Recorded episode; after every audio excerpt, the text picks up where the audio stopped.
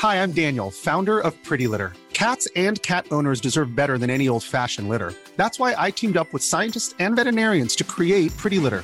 Its innovative crystal formula has superior odor control and weighs up to 80% less than clay litter. Pretty Litter even monitors health by changing colors to help detect early signs of potential illness. It's the world's smartest kitty litter. Go to prettylitter.com and use code ACAST for 20% off your first order and a free cat toy. Terms and conditions apply. See site for details. Many of us have those stubborn pounds that seem impossible to lose, no matter how good we eat or how hard we work out. My solution is PlushCare. PlushCare is a leading telehealth provider with doctors who are there for you day and night to partner with you in your weight loss journey. They can prescribe FDA-approved weight loss medications like Wegovy and Zepbound for those who qualify. Plus, they accept most insurance plans. To get started, visit plushcare.com slash weight loss. That's plushcare.com slash weight loss. Millions of people have lost weight with personalized plans from Noom. Like Evan, who can't stand salads and still lost 50 pounds. Salads generally for most people are the easy button, right? For me, that wasn't an option. I never really was a salad guy. That's just not who I am. But Noom worked for me. Get your personalized plan today at Noom.com. Real Noom user compensated to provide their story. In four weeks, the typical Noom user can expect to lose one to two pounds per week. Individual results may vary.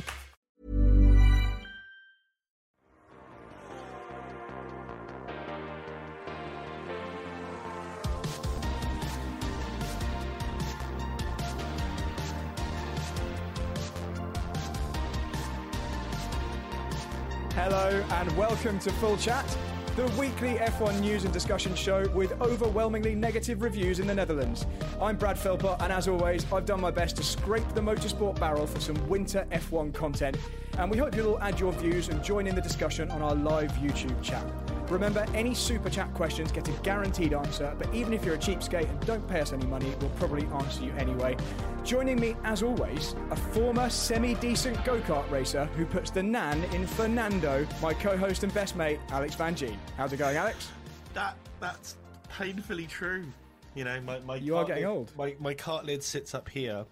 Um, I'm po- if anyone who can't, who isn't on the YouTube, I'm pointing above my shoulder to see my beautiful blue and red helmet that a friend of mine painted for me that I haven't worn in a really depressing long time, and I hardly fit in a go kart these days. So, let's talk about more exciting things like the news that is going on in F1 these days. Well, before we talk about that, let's tell everyone that we are now not not a podcast. We are now a podcast, and that means that when I forgot to bring your image in when I announced that you were here, no one on the podcast will have known that except I just mentioned it. Um, so we're very excited about the fact that we are a proper podcast and all the different podcatchers, and actually, quite a few people downloaded us this last week. Yeah, over 250 downloads. Um, there was a whole bunch of watches on the YouTube, whole bunch of listens back to your Twitter space. It was like 1500 views in total, which is for a first week when we have had nothing but technical problems. We changed the date and the time without telling anybody. It ain't too bad. I was happy with those numbers, and I think too. we're going to grow. Um, so before we get going, just a quick reminder: if you are joining us on the Twitter space, and I see there's quite a few people in there now, if you want to get involved in the chat, head to YouTube. The link is in my Twitter profile. It's also the last tweet I tweeted, or you can just search my name, Brad Philpott, on YouTube. So tonight's topics. Uh, we're going to talk about the potential of some new teams entering Formula One, uh, what we think about expanding the grid, uh, and how the most likely new entrant, Andretti Cadillac, um, will fare uh, or not fair if they don't arrive. Um, we're also going to remember some of the more recent newbies and discuss why they're no longer with us. Uh, and finally, we're going to take a look at the ill fated Lola entry from 1997, which promised so much and delivered so little. Um, so, why don't we start off with the news of Formula One formally opening a process for new teams to submit their entry requests? So, this came out, this news, was it a couple of weeks ago now? We've had some time to digest that. Um, and this was it was kind of all about Andretti, wasn't it? Because they're the team that have been they're the team that have been making noise for months, may, maybe a year or more, that they really want a place on the grid, and they haven't been given one yet. No, they haven't. And unfortunately, it seems like the person leading the charge on trying to tell them tell F1 that they don't need any more new teams is Toto Wolff.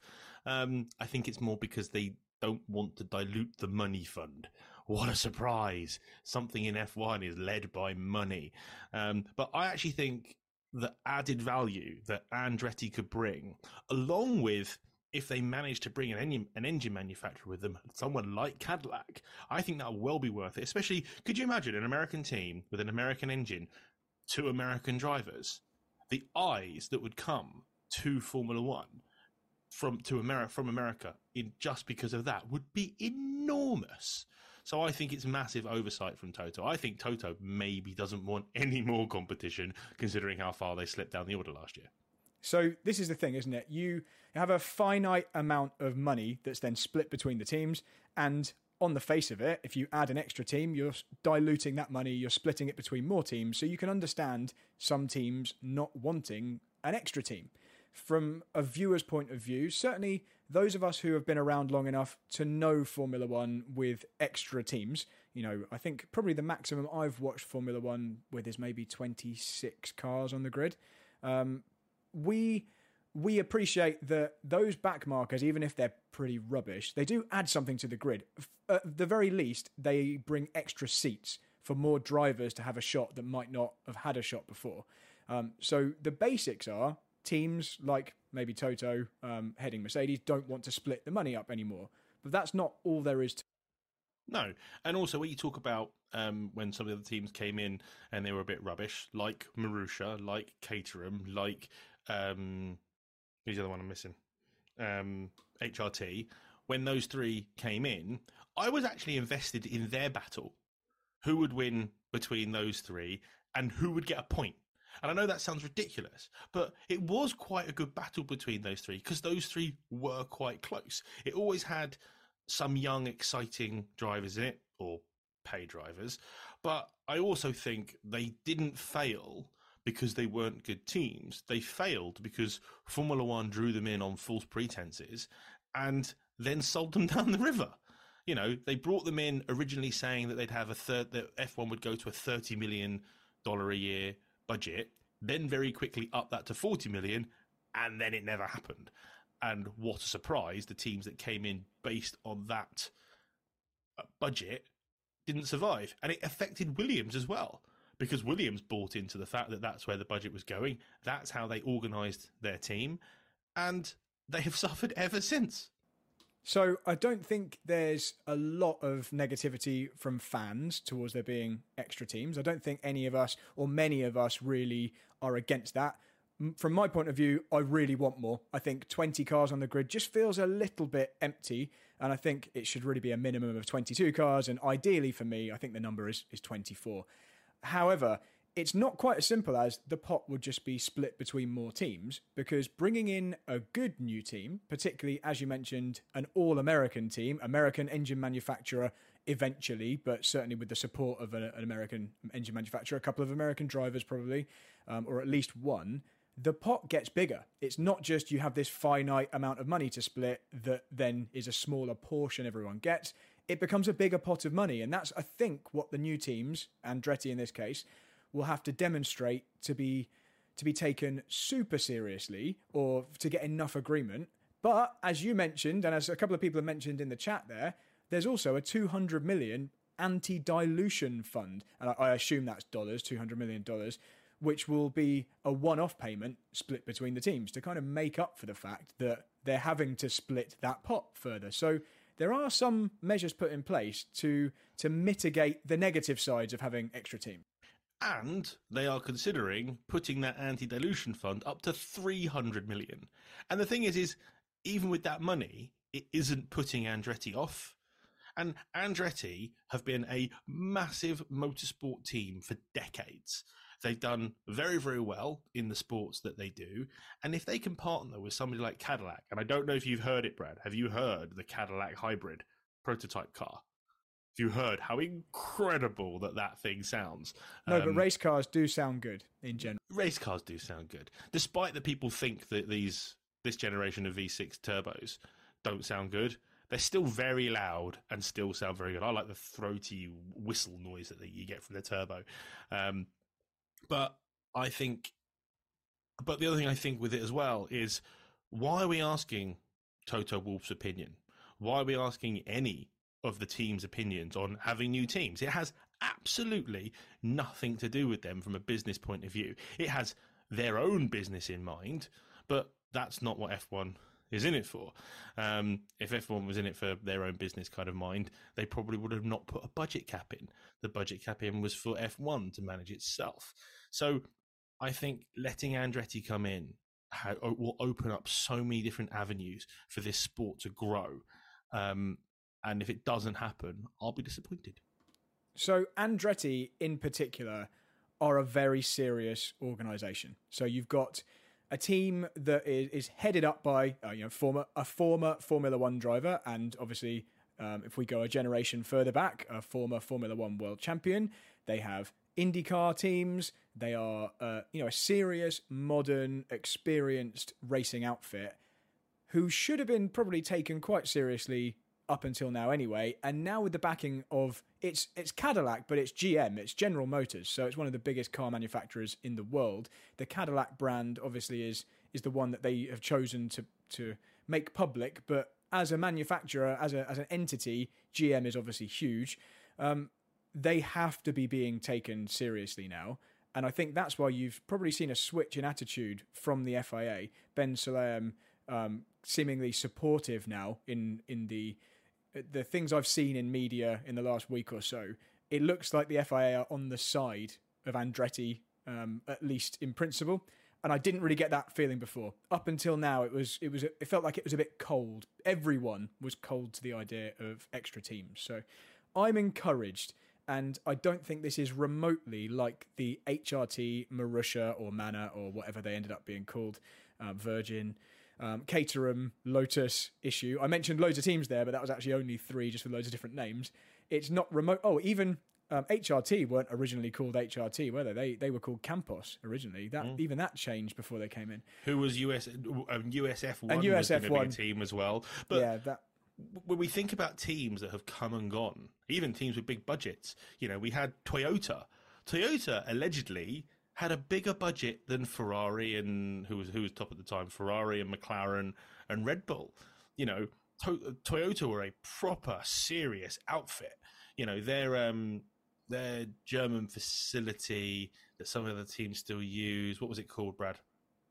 So the facility sorry, that Toyota, the facility that Toyota used to use in Stuttgart. Um, was it not in Cologne? Cologne, that's the one I was talking Sorry, about. Sorry, I was busy pressing buttons and pressing buttons and reading the chat. Didn't have enough fingers to to talk myself. There we uh, go. Connor, Connor's Connor, as of course, Connor Edwards in the chat has instantly come in saying it's Cologne. Um, but yeah, so it's somewhere in Germany, whatever. Um, and it's an amazing world class facility, but they couldn't make it work. BMW came in and basically did what um, Sauber, um, not Sauber, what Audi are going to do with Sauber they came in, they stuck an one of their engines in a Sauber, called the team BMW, and that is basically what Audi are going to do. Um, but the difference with Audi coming in is Audi have basically written the engine regs for themselves. So imagine if they turn up and they fumble it. So, being called full chat, we should probably reference the chat more than we have done so far. So, I'm just going to pick out a couple of comments. Um, to built to Jay Z Lexus, who, who's always talkative in the chat, reckons that unfortunately adding teams would add zero value to Formula One. The best way to add value is to get the cars closer. I, I don't disagree with that, but I think that's something that's already underway. So I don't think those two things are mutually exclusive. Um, and uh, we also have Connor um, saying that Toto Wolff might not like the Andretti proposal because Cadillac is Mercedes' rival in America. Uh, so, like, kind of Ooh, luxury sedan. Okay, so that's something I've not really thought about, but yeah, maybe. The Cadillac stuff is rumor anyway we we assume well we we would like to assume that if Andretti is coming that they would bring uh, no. a, manu- a manufacturer with them. Uh, what? This just in. Alex is wrong about a thing. No, Andretti have announced officially that they're partnering with Cadillac. It's all part of their official announcement. So oh, okay. that, that that is kind of, kind of like the known news. That's okay. God, that's actually one of the first times you've you've said a wrong thing on full. I chat. know. So We've we, done quite we a lot of make... shows. One podcast, but a lot of shows. And and if I'm wrong about that, then um, someone tell me in the chat. But I'm quite confident. Um, so yeah, um, Tom in the chat, no surname for Tom, nice and under the radar. He mentioned Stefan GP. Do you remember I Stefan remember GP? Another team that was proposed and really wanted an entry but couldn't get one. And this is well, you know, this is before our current budget cap era. Formula One now is something people want to get into because you can actually make money from Formula One if you do it right. In the past, it was almost a guaranteed fail.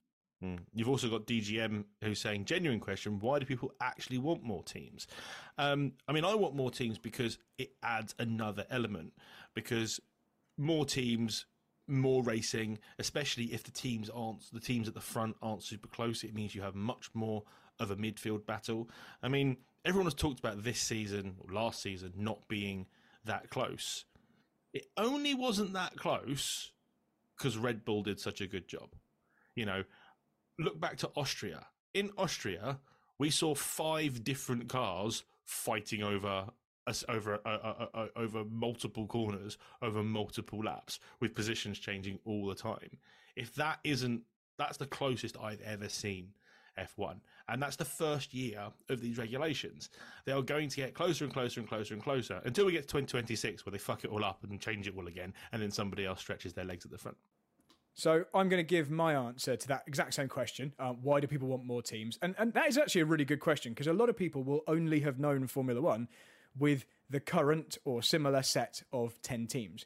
Now, most race series in the world have more than 20 cars on the grid. Um, I, I, think I would. I think I'm safe in saying most. Certainly, look at things like IndyCar and and pretty much every feeder series, unless it's a struggling feeder series, they generally have more than 20 cars. And from my point of view, the reason I want Formula One to have more is probably similar to everything you've just said there. It's just more storylines. It's more things to watch. It's um, another another few drivers on the grid. It's more seats that mean that drivers don't get to Formula Two and, and do well and then end up having to just go off and do endurance racing.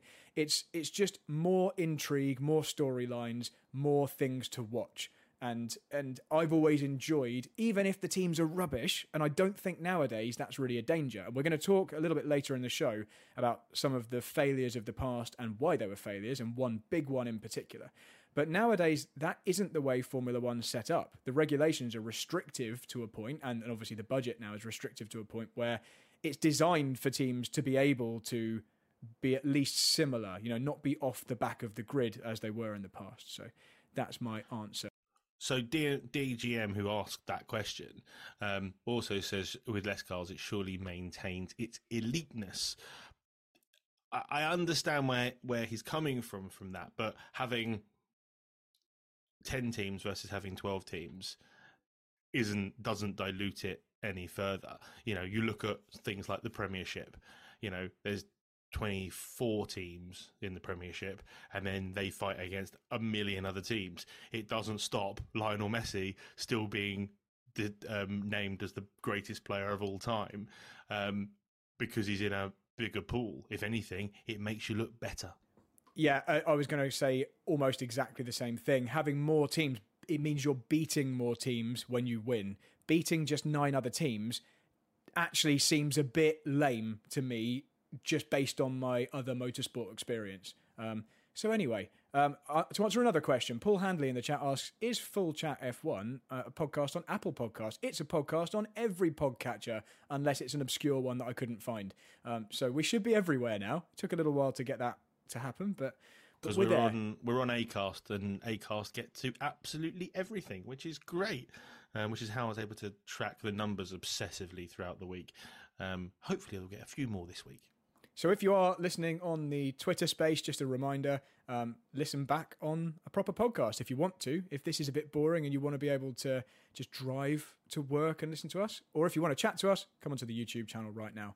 So, Alex, we were going to look at a couple of specific examples of teams that have tried to get into Formula One in, in the recent past, in living memory, um, and and kind of discuss why they didn't make it. So the three that you named earlier, the three that came in in 2010, there are actually four new teams in 2010, but I'll touch upon the fourth one in a moment because they did slightly better. Three brand new teams uh, were HRT, um, which was Hispania Racing Team. They were the grey looking car that I actually really liked the look of.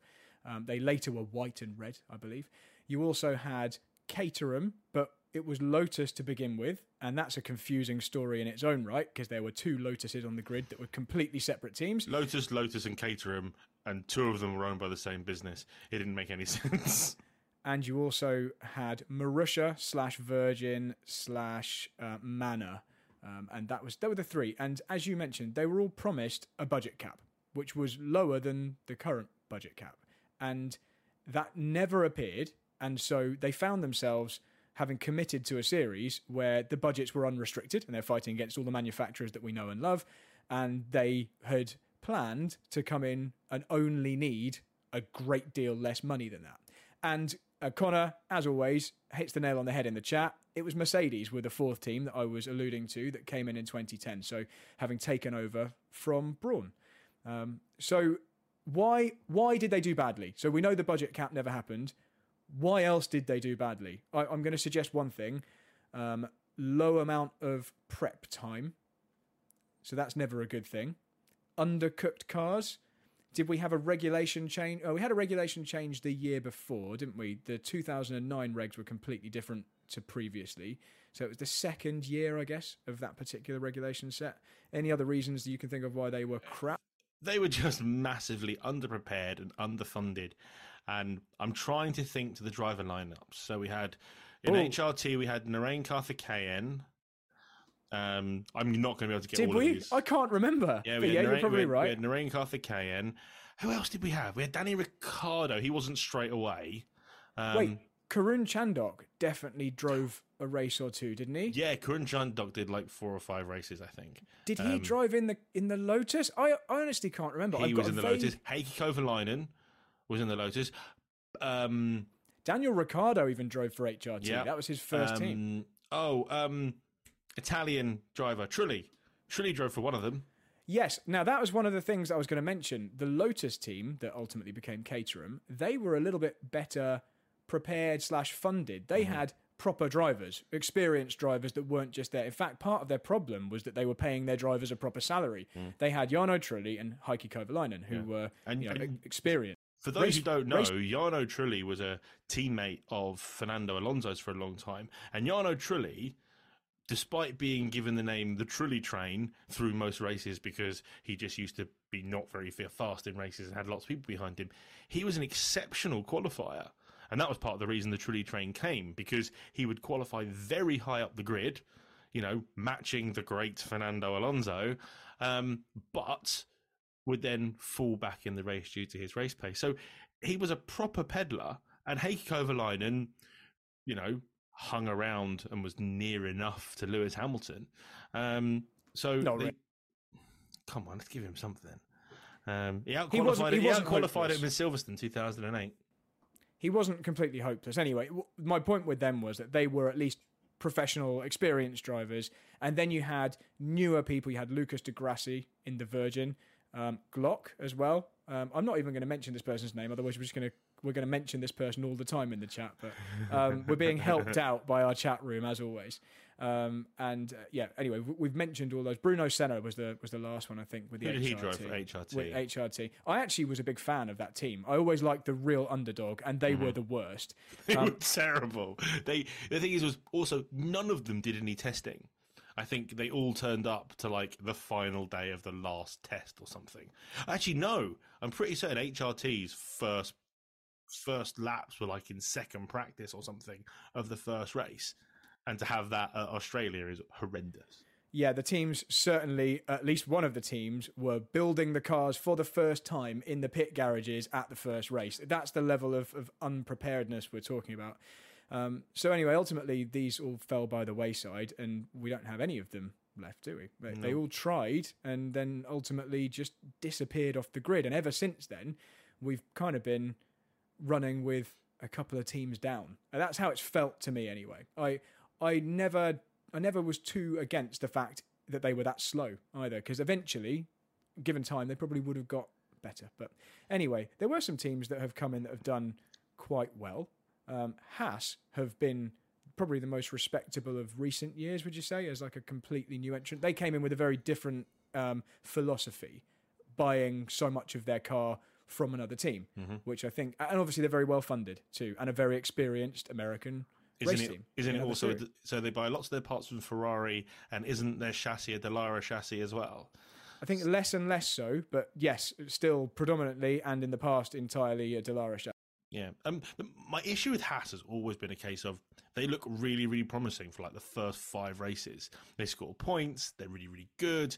Um, I remember those first few seasons with Grosjean and K-Mag, you know, they were fighting for, they were just outside the podium positions. And then they had those two races where, uh, in Australia, where the wheels, the wheels literally fell off their wagon and cost them so, so much. I mean, that was probably like position costing, money costing for the whole season, just those two failures across those two races. But yeah, I, I, I wish that if if Haas can produce out of the first five races over the rest of the season, they'll actually be a decent force and can fight with the likes of Alpha Tauri, but they seem to run out of puff. It's like someone who's doing a marathon and goes sprinting over the first few over the first few furlongs with all of these teams, all of our current teams, I think given a few years with the way we've got the not just the budget cap, but also the way the resources and the the wind tunnel time are skewed. You know, less and less time, the more successful you are. Hopefully, we're going to see just more of a uh, natural bunching. I say natural; it's artificial in as much as you're not allowed to spend anything you want, but natural in as much as we're not putting any kind of physical limit on the teams other than the amount of money or wind tunnel time um, that they're allowed to spend. Um, speaking of wind tunnel, one of the new teams that we mentioned, I say new, you know, back in 2010 it was new, never saw a wind tunnel because the Virgin's whole concept was that it was entirely designed by CFD. Do you remember that? I do, and I remember it caused quite a stir. Everyone was like, "How can they do that? All computers, blah blah blah." Um, and they were right because the car was rubbish. yeah, so they they were right because the car was rubbish, but I think some of the claims with it would be unsafe, um, and it, it, just it just wasn't competitive. But fundamentally, it, wasn't a whole lot different to the other new teams. They were all much of a muchness, and I think it was still quicker than than the HRT. But another car which never saw a wind tunnel is the one in my story coming up in just a moment. So um, I'm very interested in hearing about your story because I don't know this story and I've purposely got you not to tell me anything about it. So me and the audience can all learn about Lola together. Um, but you know, it's as far as with regards to the story about new teams, I, it would just be nice to inject not only new teams, new names, new engine manufacturers, it'd also be a really good way to inject more decent drivers. You know, yes, there there is such a massive pool of racing drivers, and if we can extend the pool of F1 teams, extend the pool. Actually, how many teams are in um, F2 and F3? I don't know. Someone in the chat will know. I'm not even going to guess. But one thing I was, I was just going to say was, especially we need to extend the driver pool when we've got drivers staying on into their older age. When you've got Alonso and Hamilton sticking around pushing or going over 40, then yeah, you, you do need more opportunities. Otherwise, drivers will just never get to Formula One. They'll have a whole crop of drivers that will kind of get to Formula One and then fall by the wayside because there's literally nowhere to go. Yeah. You can't be in a, a, test and development role forever. So well, that's another reason why I, I'd advocate. For me, my my biggest person that missed out on Formula One and got robbed of their chance is Stoffel Vandoorne. Stoffel Vandoorne dominated absolutely everything that he did. And then he turns up into F1 in the worst McLaren that McLaren have ever produced with Fernando Alonso as a teammate. And everybody was surprised that he got absolutely obliterated. And I just don't think that was the final form or even the starting form of what Stoffel Vandoorne could have been. And if there was more teams, I'm certain there are other teams that would have taken him. So, just a couple of things before we do move on to our kind of our, our history with Alex and Brad. Tom and Connor both mentioned that uh, the Virgin team actually didn't even have big enough fuel tanks to finish the race. I remember that. That's a bit of an under, uh, sorry, oversight, isn't it? That's not being able to I physically get that. to the end of the races. That's going to hamper your points tally. Um, Deborah Hood, I didn't see the ch- super chat pop up, but I'm going to believe her. Deborah says, um, are cars easier to drive now than in 2010? Well, Alex, as we're both experienced Formula One drivers um, who have who have experience of both of those generations of cars, um, I'm going to say the cars now are harder to drive. From a physical point of view, I'd say. Yeah, physically harder than than in 2010. They're faster and they are certainly this current generation that we began with last season are very peaky, really bad in low speed corners, and need extreme commitment in the high speed corners because they're very good at going through high speed corners. So I reckon they're probably one of the hardest types of car to drive. Plus, they're bigger, you know, they're wider, they're a larger car, so there's less room to maneuver them around a track. So I'm going to say they're harder now than they were in 2010. That doesn't mean they're the hardest ever, though. I also think there's a harder mental load as well because there's so many buttons and switches and things that they change corner to corner, let alone lap to lap, that they have to be able to drive the car at maximum pace all the time while making lots of button switches and different things like that. And that, I think, is completely understated by everything in F1. The media and F1 have this habit of doing this. They don't make anywhere near as enough of a fuss about how amazing these engines are, how efficient these engines are, the power they produce, how clean they actually are. They don't make any reference to how difficult it is to drive an F1 car when you get people who just go, oh, they've got power steering, so it's easier. Yeah, you try and turn a car that weighs as much as an F1 car does with 4G with 4G going through the corners, 4 5G going through the corners. You try and turn it without without um, uh, power steering. We've had this conversation ourselves many many times, but it, just a member of the public trying to drive a Formula 4 car at anywhere approaching, you know, within 15 seconds of a good lap time, physically, I don't think most people are remotely capable of doing that. And Formula One is obviously on another level. Um, one last thing, again, before we move on to to the history, is how did we forget Jules Bianchi? Yeah. Jules Bianchi obviously drove in. the, I guess it would have been Marussia at the time. I don't think he was in the first season of, of those. Yeah, so Anyway, guys, thanks for your questions and uh, and comments so far. Sorry, Alex, you've with, got one more thing. With regards to also how difficult the F1 car is to drive. Now, some people get annoyed when we talk about sim racing, but um, iRacing released the W12 um, on iRacing last year. No, 2020 in 20 at the end of 2021, and the amount of people who drove that car said it was easy to drive um, because it's got lots and lots of grip, but what they what the, they miss out is the physicality. But the thing that also lots of people said is the car was so fast that they couldn't think fast enough to drive it quickly. So by the time they think about braking, they're past the braking point. By the time they think about turning, they're past the turning point. So if you're struggling to drive the car in a simulator, especially when it has as much grip as it's got, because you can't think fast enough, then think about doing that while you're doing those kind of speeds in the real world with this with your own fear of safety and going around a corner at 200 miles an hour. It really really adds up and i just think there are a lot of people who out there who just do not appreciate how difficult though driving these things now must be. Driving race cars is difficult.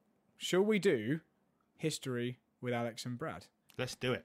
Our regular segment where we get to show how old we are because we remember things from the distant past.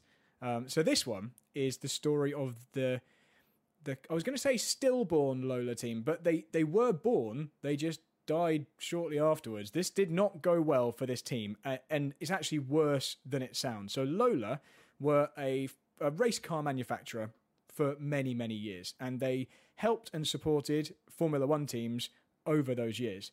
Um, and we're talking kind of decades, decades, like back to the 60s. And they were always considered pretty good. They knew what they were doing. They were uh, uh, an expert race car builder, much in the way that you see Dallara nowadays. And obviously, they made sports cars, all sorts of different well-known race cars. I could show you a, a, a, big sheet full of images of race cars that you would recognise, and they, you know, they would be Lolas. Now, they decided to enter Formula One finally, having dabbled and kind of toyed with the idea for many years before, they entered as a full manufacturer in 1997. They decided to do this in 1996, and the plan was to enter in 1998. But they secured a big money sponsor, and that was something uh, a sponsor you'll all have heard of, which was Mastercard. So they secured this sponsor, and they had a lot of pressure from Mastercard to enter sooner rather than later, and that's because they Mastercard wanted to launch their Formula One club.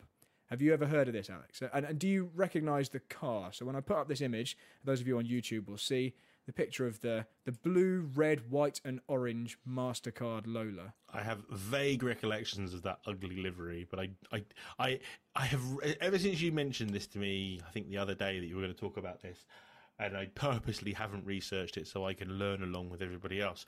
I've been racking my brain, and I remember nothing of this. So, So there's a I- really I'm good reason. There's a really good reason why you might not recognise it because you won't have seen it much at the races.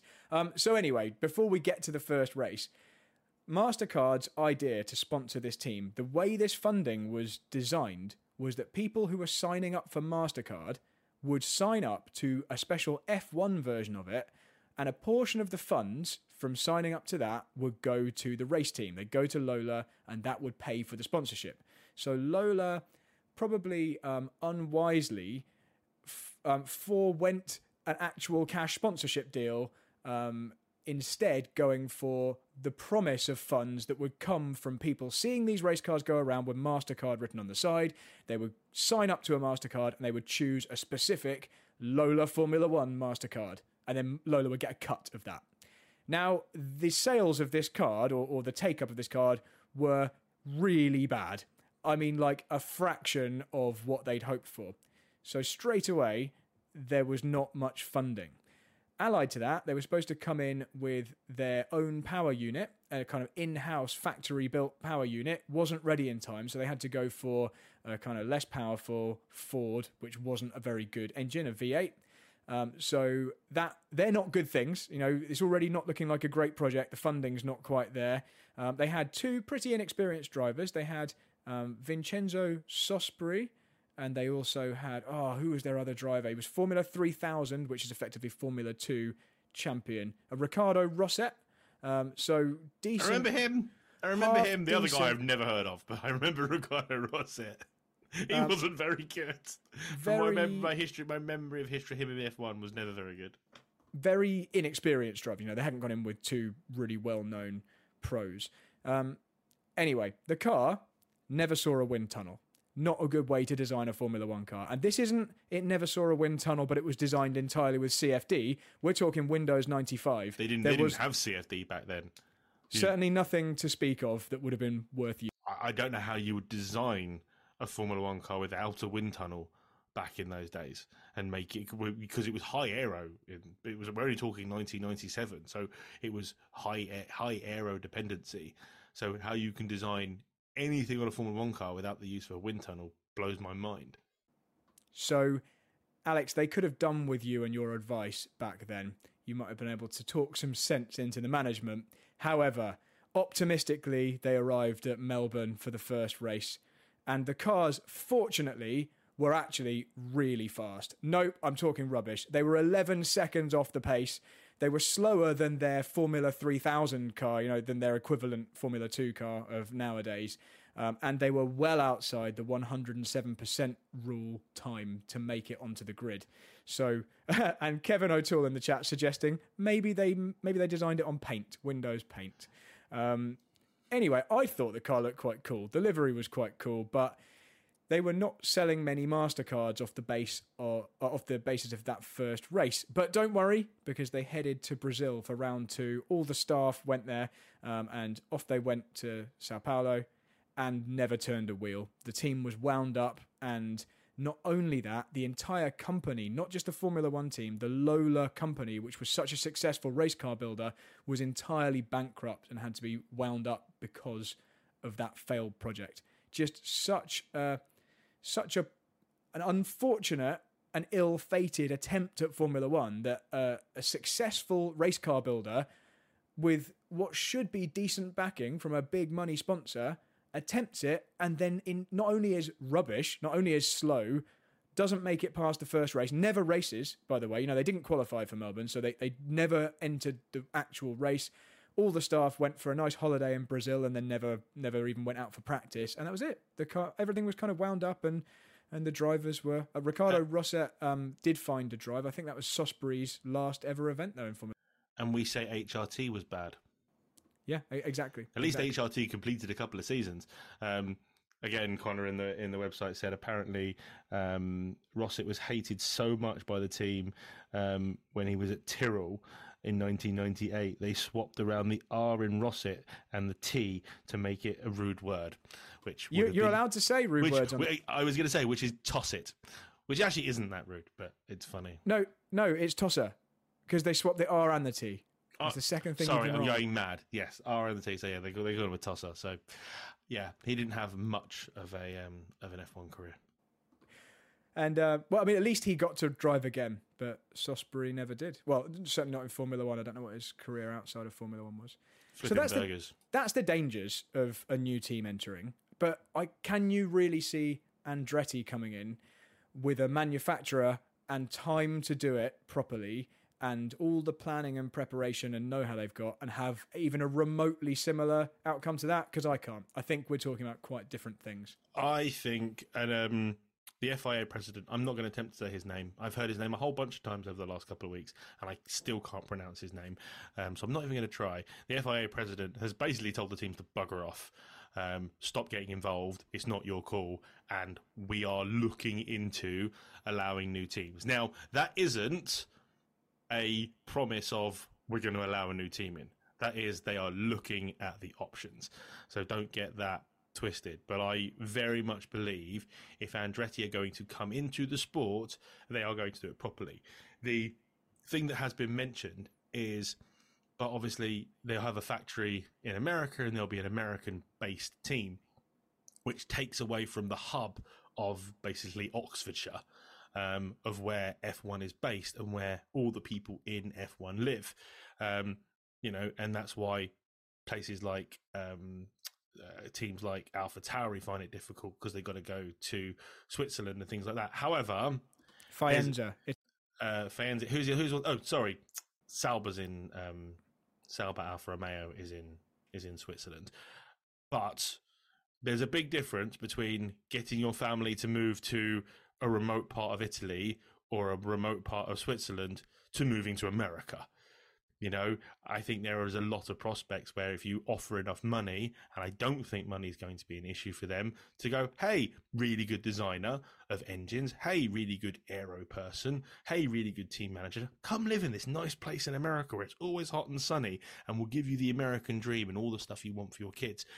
I think it is a draw, um, especially for a lot of the young, upcoming guys in the engineering departments at places like that. I think they'll revel in the opportunity to go work for a big team in America.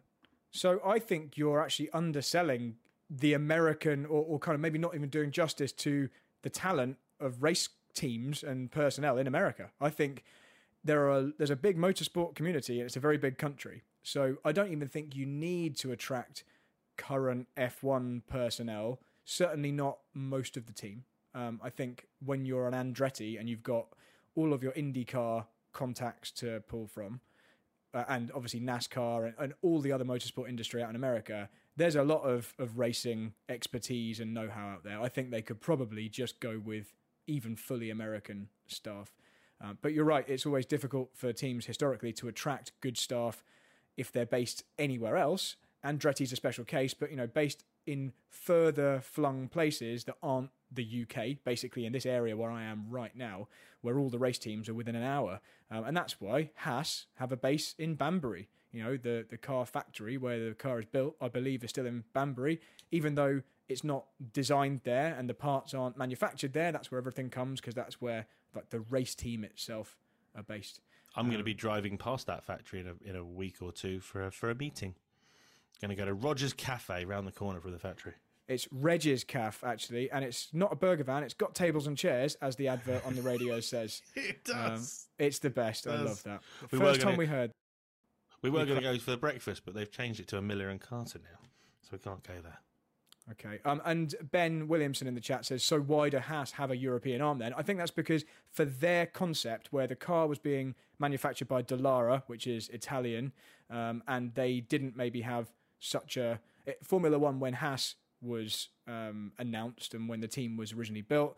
It wasn't as big as it is in America now, and you know it just wasn't the same. I know it was quite recent, but it wasn't exactly the same sport as we've got now in 2023. I think it's more realistic with the Americanization of it to draw people to an American team, but we will see. We'll see even if they get a spot. I guess probably one of the last things we should talk about before we, we run out of things to talk about is are there any other teams? We've spoken a lot about Andretti. Are there any other teams you can see coming in as uh, one of these new ones? Is any other teams that might put forward their proposal? Well, up until a couple of months ago, we would have said Porsche, but they well and truly backed out of the Red Bull deal at the at the final hour. Almost, I think pen was about to be put to paper, and they pulled out. Maybe because it was just around the time when Red Bull got got proved of cheating, um, and got all their massive fine, and maybe they didn't want to be um, associated with such a nefarious outfit. Um, but I'd love to see Porsche come in. Um, I don't think they will now. I think with Audi coming in, I think that's that's that's one part of the, the VAG group in F1, and that is going to be enough. Um, you know, the problem is, is the VAG group owns so many high performance cars because they also own someone like Lamborghini and things like that. Um, but no, I, I don't think there's anyone else at the moment who has a proper, valid effort that can be fully funded there are probably plenty of teams who can scrape in, scrape in, but whether they can stay, I don't know. So I've got a couple that I'd like to throw into Ooh. the ring. One in particular, and I think this is the kind of team that Formula One are most interested in. Manufacturer teams that have a lot of clout and finance behind them that can properly, uh, really, really come in properly and, and do the job um, without just fizzling out. And that is Hyundai, or hang on, how do you say it in American? We might have American listeners. Hyundai. Hyundai. How did how did Hyundai? Um, Hyundai.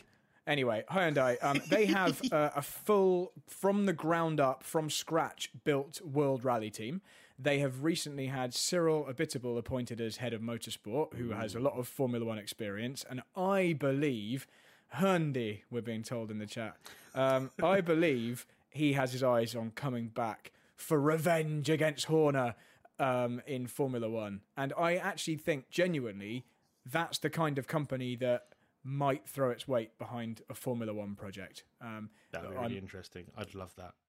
I will probably be proven wrong, but I think they could be. Mm. I, I mean, I'd love for Toyota to come back. I'd love for BMW to come back because I do think the sport needs big names to validate it. Um, and you know, if someone just comes in as Bob's F1 team, no one's going to be that super excited. I mean, I mean, the one person who could probably could start their own team. He certainly got enough money, and he certainly pisses enough people off that no team's going to want him. Could be Fernando Alonso. He'd come in as owner, uh, team principal, top strategist, top top aerodynamicist, and number one driver, um, and probably still get an argument with himself and kick himself out of his own team. So another much less likely um, entrant could be the uh, per, currently not allowed because of the because of their the war in Ukraine, but the Russian team um, from our friend that um, that was unceremoniously dropped by Haas recently. What's his name? Um. I was, about to say, I was say, I was about to say Sirotkin. It's not Sorokin. Could could you tell? I was like, hang on, I'm, I'm going to remember it in a minute. I'll, if I just talk about it for long I just enough. remember his face. He looks like Wait. a generic computer game character. Wait, there's you. There was like a joke. Ben Williamson in the team. Yeah, I, I was I was thinking. Wait, there's a joke about spin. It must be something spin. Mazepin. So Mazepin. the Mazepins are connected to the Hitech junior team. So Hitech is uh, you know a, a, team that's throughout junior single seaters. Mm-hmm. They're really well respected, um, and it's a team that um, both Nikita and his younger brother drove for. Um, and I, I, don't know whether his younger brother still is driving with Hitech, but I heard this on another podcast. And in fact, I'll credit them. It's the Race. The Race are an excellent podcast, and they um, they often have little scoops like this and some very good insider knowledge. Um, and I heard, I believe, Scott Mitchell-Malm talking about Hitech had registered the name um, Hitech GP or maybe something similar, something or, or something like um, uh, Racing GP 26, something which alluded to the fact that they were looking at a 2026 Formula One entry um, with the backing of the Mazepin money. So I don't believe they're allowed in with that nationality at the moment, but that's another, you know, on the fringes, probably unrealistic, but certainly with the funding to maybe. End. If we're talking about unrealistic ones that could just be an absolute dumpster fire, your mate Bill Storey at Rich Energy. Why my mate? Oh, hang on. Did he reply to a tweet? You I- had you had a Twitter. You I swear you had a bit of a Twitter spat with him, didn't you? Probably because he's into You a all Twitter sorts of with a lot of people. To be fair, it will definitely have been because he was uh, Being a uh, twat. an- anti-science, vaccine denying, COVID denying, probably flat earther. He's all that wrapped up in one. Um, allegedly, hang on, I should probably say that because this is actually a podcast now. So and he can't. probably would sue us. I mean, if he knows if he knows who we are, he knows there's no point suing us. But Well, anyway, yes, I, I think I probably had a disagreement with him, but I don't think we're going to see, despite them claiming it every year, I don't think we're going to see a rich energy F1 team anytime soon. he's I think he's just dying to sponsor something to get his name out there and to be in the paddock. But and especially now that you don't have to be vaccinated to be in the paddock now. Um, fun fact: he sponsored the BTCC car that I raced, but not when I raced it. Um, so uh, a season or two afterwards, he sponsored that. I saw Rich Energy on the door of that. Anyway, let's not advertise them anymore. Alex, do you have any more news items from the last week that you'd like to touch upon? It's quite a quiet, quite a slow news week. Has been a very slow news week. There was quite a lot last week, and we had we had some good fun with um with teams and stuff last week. But no, it's it, uh, there's there's not really much else going on um with regards to F1. Hopefully there is some more news next week. Otherwise, we're going to have to do a very long story on something to do with history with Brad and Alex. I do Um, enjoy the history stories, but I I'm going to really, really enjoy sinking my teeth into launch season and all the speculation about that when that some when that starts up soon. Yeah, I'm I'm trying to get excited about launch season, but I'm just terrified launch season is just going to be a bunch of livery launches, and I hope I'm proved wrong. And some people have gone, actually, our design from last year was rubbish, so let's redesign the whole car. But I don't think it's going to happen. Um, the interest, the most interesting thing we're going, I, I think, will be to see from the launches is if the rumors are true that Mercedes have stuck with the zero side pod design.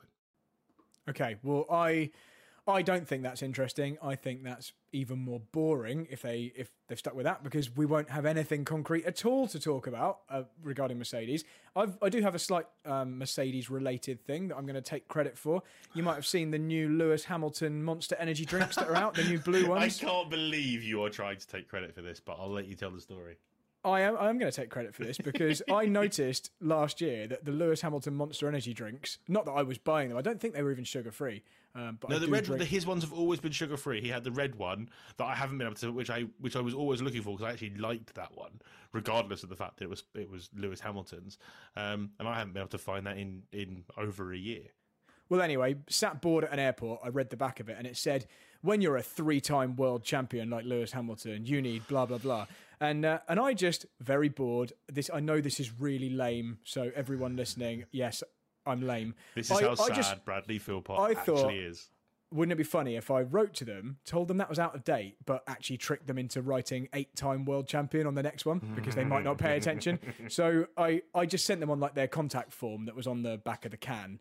Um, oh, just letting you know, this is a bit out of date now. You might just want to consider updating this, considering he's now an eight-time world champion. Obviously, I know he's not. Um, and then you know, two months later, they actually update the can. So there we go. Very tasty. Um, so that's uh, that's that. I, I actually have a photo, and I will stick it on Twitter, of my youngest child walking through ASDA. Um, Lauren point, my, Lauren, my wife, pointed out that Lewis Hamilton was on this thing with his new drink on it, and she went up and gave Lewis Hamilton, shouted Lewis Hamilton, and went up and gave him a hug. Wow, your kids are lame. You brought up lame kids. Um, we should probably promote the fact you've been posting TikToks from this show.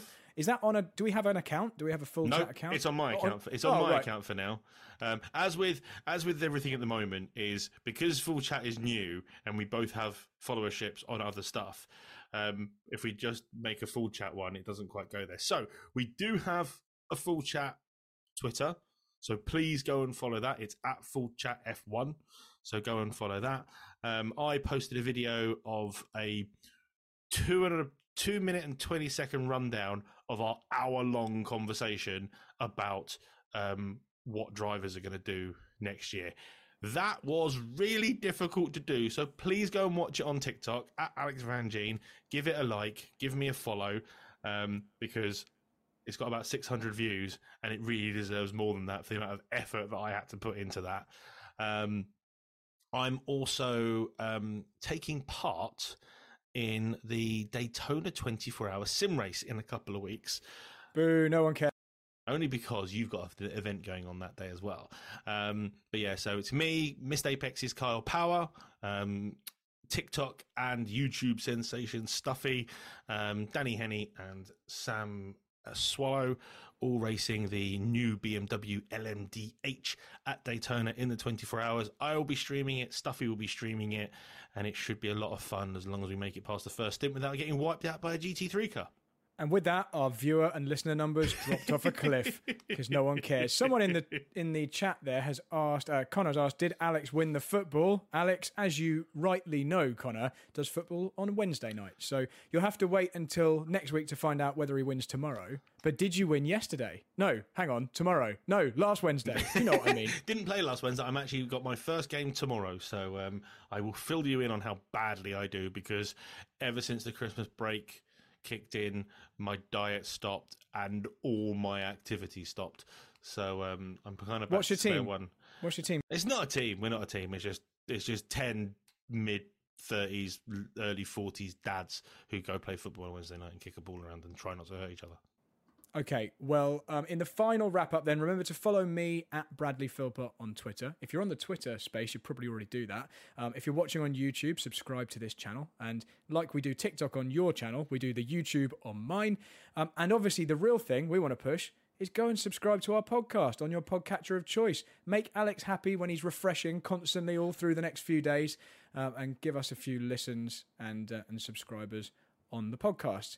Um, and until next week, guys, remember on the straight bits at least, you should always be full chat. D- did that one work? I'm trying new ones. Nobody sent me in a better full chat outro line. Well, there we go. someone- there, there's someone one. needs to- one for the chat, and there's one for our Twitters. Send us what you think our outro line should be, um, and we will. If we, if we like it, we will use it forever and credit you, but you won't get any royalties. because we've got we've literally got nothing better. But guys, thanks for watching, listening, and we'll see you next time.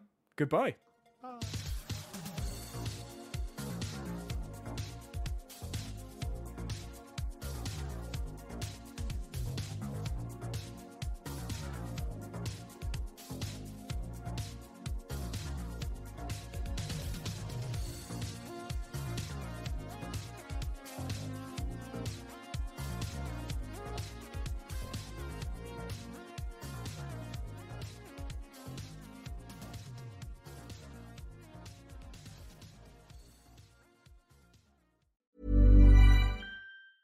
Hi, I'm Daniel, founder of Pretty Litter. Did you know cats tend to hide symptoms of sickness and pain? I learned this the hard way after losing my cat, Gingy. So I created Pretty Litter, a health monitoring litter that helps detect early signs of illness by changing colors, saving you money and potentially your cat's life. Pretty Litter is veterinarian developed, and it's the easiest way to keep tabs on your fur baby's health right at home. Go to prettylitter.com and use code ACAST for 20% off your first order and a free cat toy. Terms and conditions apply. See site for details.